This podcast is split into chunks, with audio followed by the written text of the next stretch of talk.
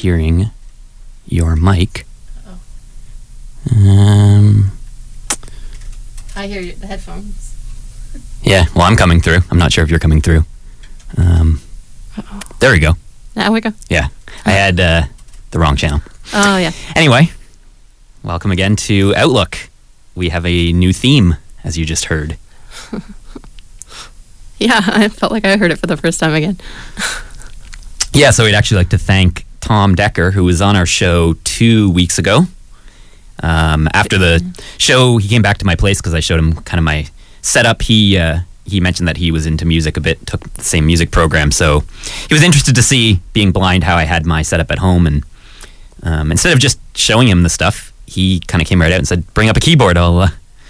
Because we mentioned we were looking to do a theme for the show, and yeah, it was great. He composed that theme you just heard. I helped do the recording and mixing and engineering, and I think we're going to update it a bit more, add some voice voiceovers on it to introduce the show. But just wanted to break it out today, and that's that's what I got. Yeah, I um, I think I, I like it because it's punchy, and I thought for a mon- Monday morning show, uh, we should have something that sort of gets you pumped a little bit, because these Mondays are always often seem to be dreary and all that. But so I like that.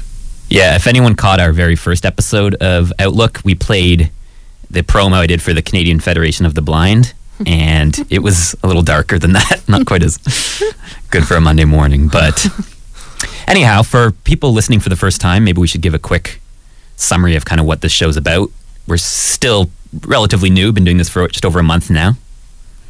Yeah, uh, it's um, it's amazing. We've had uh, three guests, so we haven't had a lot of episodes with just you and me, which that's kind of the basis of the show. So that's what we're back to doing today. But uh, yeah, I, I still um, I'm the writer here, so I'm I'm trying to come up with a snappy line to put over that theme to sort of describe in just a few words or or a sentence or so what or a couple sentences, whatever what we're about. Um, so basically a show about disability issues, accessibility, um, equality, um, and at the basis of that again is you and me, and the fact that we are part of the Canadian Federation of the Blind, and here in Ontario and across Canada, which some people may not have heard of. Most people probably haven't. So we just wanted a place uh, to be able to talk about these things that that um, we, the two of us, live with, and Yeah, I mean, it's, you know, it doesn't seem like there's a ton of coverage or information out there on blindness, and as far as in the media um, and in the you know on the radio. So it's nice to have this this platform to be able to dis- discuss living our lives as as blind people, and we're going to touch on other disabilities and accessibility issues as well. But the main focus is obviously going to be related to our experiences growing up and living life as blind blind people. Yeah, what is our what is has our outlook been? So, um, but uh, I like that theme, and that gets us going. And um, so we're, I guess today's uh, near the end of October. Uh, Halloween coming up. Are you excited about that? Hmm. I don't know. I, I don't know how much it makes a difference. Um, I do feel like part of it's probably just that I don't. I'm not as into costumes. It's kind of like you. Mhm. But all, another part of it, I feel like could be, have a fact um, something to do with being blind, is just not being able to see costumes. I don't know. Ah, it just. we're just those, n- you know, not very fun blind people who don't have any fun this Um. I actually did dress up the other night, though. There was a party, a house house show, and I have a Batman costume. Pretty pretty cheap costume, but anyway, just like a cape and a. yeah, and a really weird plasticky mask. Um, but yeah, I don't know. I always thought Batman was a funny thing to, since I'm blind, and I used to, you know, I used to have a when I had my early amateur basement studio at home before I moved moved away. I used to call it the Bat Cave, and just thought it was, I thought it was clever anyway. But so yeah, I'm It's like blind as a. yeah. So I'm Batman, Did and you have sonar? my my my friend is Robin, even though he's much taller and you know I think it was kind of funny. But, He's the bigger guy. The little bit So- scrawnier. but regardless, I did end up dressing up for that. Um, that might be the extent of my Halloween this year. And you dressed up as nothing. yeah. Anyways, No, I like not yet. I like candy. Yesterday was National Chocolate Day. That's always good.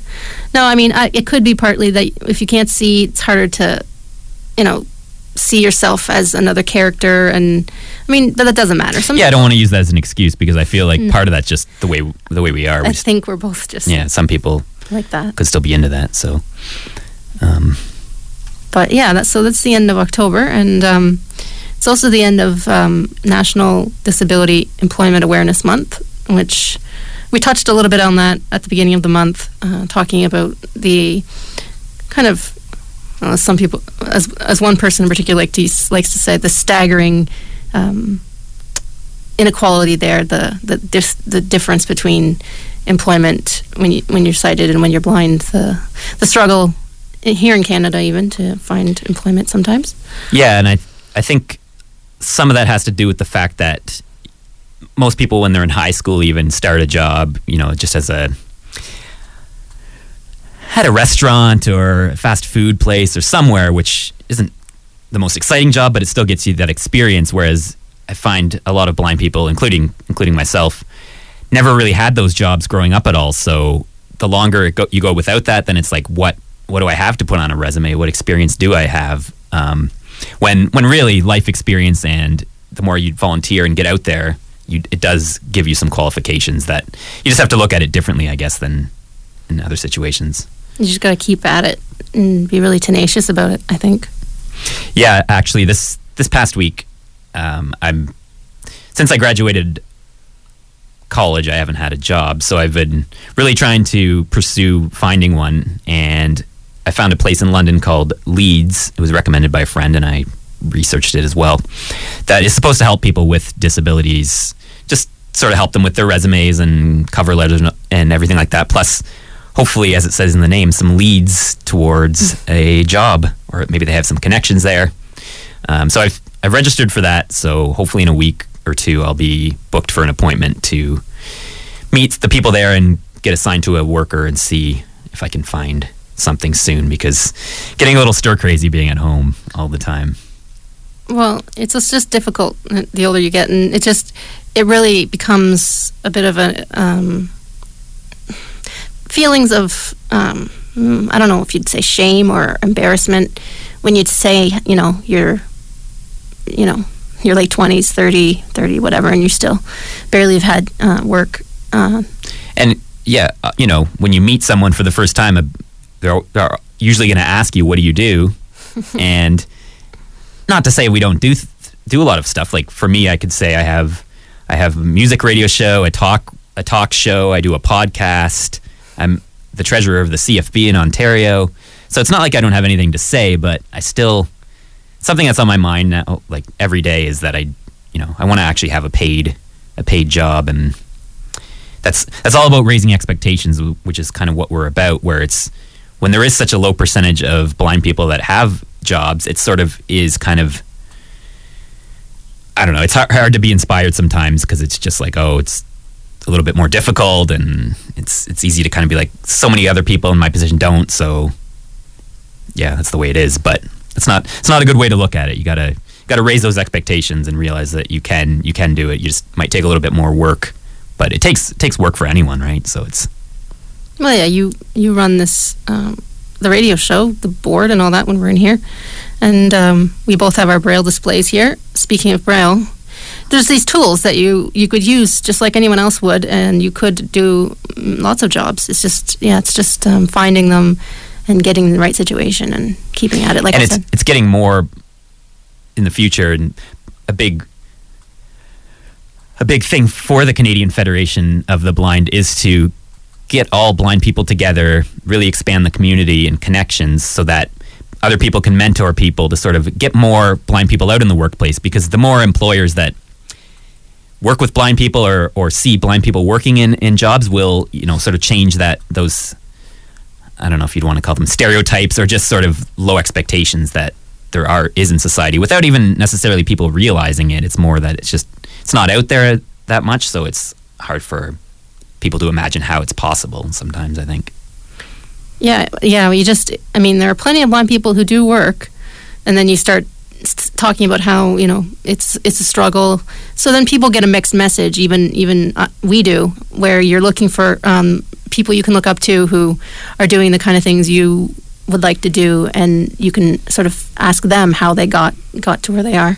So that's always nice. So that's why it's good to have a group, um, an organization, kind of like the CFB, that you can, like you said, yeah. Uh, look to and see how other people are doing it. So Yeah, and that was a big thing about going to the conventions that we've mentioned on this show previously. The one in Orlando, in particular, because there was close to three thousand blind people there, and you, you know, everyone still is at different levels, but you got to see so, like so many professional blind people working in, in in major industries. So it did it did sort of, while in some sense it's sort of overwhelming and sort of discouraging, in another way it's very encouraging and sort of makes you realize that there are a lot of people out there and y- you can you can do it. So it's Well, it's it's just sort of. I didn't. Last week we didn't talk that much about the National Braille Conference. We let Eric sort of talk about what his experience was, um, but yeah, uh, it was it was good to see. I mean, the CNIB, uh, which a lot of people may be familiar with, they put on an, a Braille conference every year in Toronto, and um, not all blind people read Braille, but m- most people do. well, that's another that's another interesting discussion. We're talking about the Braille conference, and not sure how much we've touched on it this show. How bo- both Carrie and I are major Braille readers and really appreciate having Braille, whereas there is a large segment of people who are blind that just either didn't have the enough training with Braille or practice, or some you know it's like anything. Some people just aren't as are, aren't as into it. But for us, um, well, I don't want to speak for you, but I, I think I kind of can at this point. But anyhow, it's we find it very important and really want people to continue using it now with technology being so so vocal with you know talking to your phone and not having that tactile sort of seeing the words and or feeling the words I should say in front of you and kind of helps with literacy skills and all of that. So definitely noticed that more older people read braille than younger people but saying that I mean I've, I have met through these conventions and conference a lot of people in their 20s or 30s that are reading braille. So it's it's it's still popular but it's definitely losing a bit of um, of use I find I've I've noticed. Well, that's that's why I I think we need a Braille conference. yeah so that was probably one of the major reasons Carrie and I went to this braille conference a week and a half ago Yeah, I think. I mean, I wouldn't have probably if I hadn't been asked to present, but like Brian has just said, you know, he and I are we're just big big fans of Braille. We just it's the best. It's literacy, really. You know, it's like if you never learned, um, you know, basic spelling and practice your letters and things like that. So technology really can't. Technology can enhance what Braille already is, and that it's been around uh, for 200 years now, almost. But so yeah, the conference. Um, that's basically why we both went. Now, like I said, I, I was presenting, and uh, this is a whole other subject. But um, yeah if we want to talk maybe a couple minutes on what you presented about Yeah. and uh, I don't know if we've I don't think we've discussed the National Network of Equitable Library Services too much on the sh- it's, it's a bit of a mouthful to say I but think we, we should have a guest speaker, a guest on the show who knows um, more about that. I don't claim to be an expert on that, but um, basically, my the paper that um, my co-presenter and I did back in the f- spring with a bunch of other writers and researchers was um, uh, improving the availability of Braille in Canadian public libraries. So that's a mouthful of a title, but um, really what it is is that it's demystifying Braille and putting it out there and saying that it should be a part of local libraries. Um, yeah because right now there's CELA which is the CNIB library and you can order braille from them but that is still a separate service it's not integrated with the public library system yeah, that's. I mean, that's. I mean, we always got books from the CNIB, and it was this. They came from this big library in Toronto or whatever, and it was always such a separate thing that we didn't access libraries anymore because there was really no I mean, there's a section of audiobooks, but basically you walk into a building full of these print books and you, you feel kind of um, detached from that. And libraries are supposed to be about community, right? So that means you're less involved in your community, and that's fine if that's what you want to do, and that's how it ends And up. I mean, happening. growing up, we that's all we had, and we weren't into the advocacy so much back then, obviously. So we we were we were happy to have this service, and it was it was great, and it still is. I think it still has its benefits for sure, but it's it's like you say, you know, you, you go to a library, a public library, it's a community thing. Why why don't they have some braille some braille in a in any library that you can just go into and, and get just like anyone else would with a book. Plus, I also think it kind of are talking about how braille is sort of losing its importance a little bit well or not its importance but its use maybe with new technology. By having starting to sort of bring it into more local public libraries it you know then you can parents can show show their kids even even people who aren't blind are could be more aware of braille or at least see it around more instead of it being this separate sort of thing you'd only know about if you're involved with the CNIB in their library Yeah, so so much of um, you know that is just belonging and being a part of things. So the paper we uh, helped put together is what we presented at the conference to a small but attentive audience, and um, I think it was a good fit. It's just you feel a little awkward, right? Because I mean, there's a bit of a not a rivalry, but between NNELS and CELA. One is owned by the CNIB, which is pretty much king here in Canada, right? And especially in Ontario, I find. Whereas NNELS is the library that was started more recently, and it's it's out west a little more, but they're really trying to expand. They've been getting some grants from the government the last few years, a million dollars at a time. CNIB always gets a little more, but at least that's something, and it, they use that money to produce books.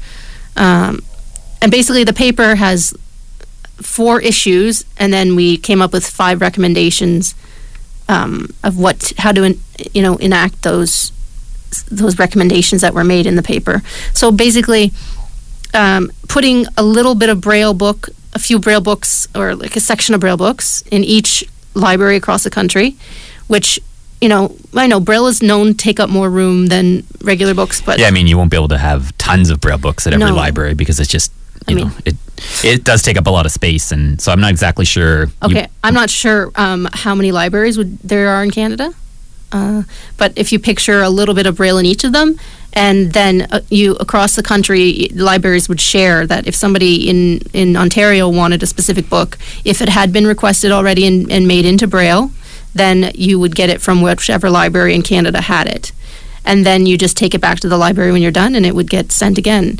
Um, so that's one of them. But then there's also um, providing for people with little low income um, more affordable braille displays like the ones you and I are using here, the electric braille machines, where you could download a book like anyone else and read it in braille on your machine. Um, one of the things is also getting the government to give more funding, especially to independent braille producers. So people who are already blind, who know what braille's all about, who would produce the books instead of one sort of singular place where you would like you know hire to to make all these braille books which has been the past. So that's what we're hoping to do and it's slow and it's hard to get librarians to understand why we want this. Um, they think you know often that we should be happy with what we have and that oh there's the CNIB why do you need anything else? And it's and really- that's that's the whole thing about it is, you know, people of, often say it's it's great to have op- options. Like, why is there just one one option that people feel is out there? You want to have, you know, different different choices. So it's definitely an important thing, and I'm I'm sure we'll do an episode very like like Carrie mentioned. Hopefully, have a guest speaker on at some point, someone who's more involved. But it's great that Carrie that you had the chance to contribute to this paper that was that was produced and present at the Braille conference. Yeah, I just felt like I'm a part of something, and the paper is getting around slowly but surely. Uh, it's been out for several months now, and I'm hoping librarians are starting to come across it, uh, and that it will um, start making waves, if if that's possible. Yeah, so we're down to like the last five minutes or so. So I'm not sure if there's anything else we wanted to talk more about the Braille conference a little bit. There's Um, probably plenty to say. I also wanted to mention quickly that the fundraiser is going on here at the station, It's fundraising season here at Radio Western. And you can go to radiowestern.ca slash funding drive to learn all about it and contribute if you would like. It's every little bit helps, and we really appreciate it here at the station. Gives us this opportunity to do, do a show today, like we are, where we discuss these these issues that not many people know about or aren't discussed enough. So, I think I could say for both of us, we really appreciate this opportunity, and stuff like this isn't available in the community without without some support from the listeners, and so any little bit helps. So, Yeah. radiowestern.ca slash funding drive. funding drive. Yeah. I mean, public libraries and university radio stations, college radio stations, all that kind of thing is just a great a boost for the community. I always think. So, is there anything specific about the Braille conference you wanted to discuss? Any sessions you went to there that you liked, or just the overall atmosphere of the conference? Well, I um, I really liked on the second day at, at lunch. We all in the big main room. They had the um, well, what do they call them now? The Braille literacy contest that they have every year. Um, they had the winners. Um, they presented them with the checks that they won, the money that they won, and uh, basically, I did this contest back in 2000.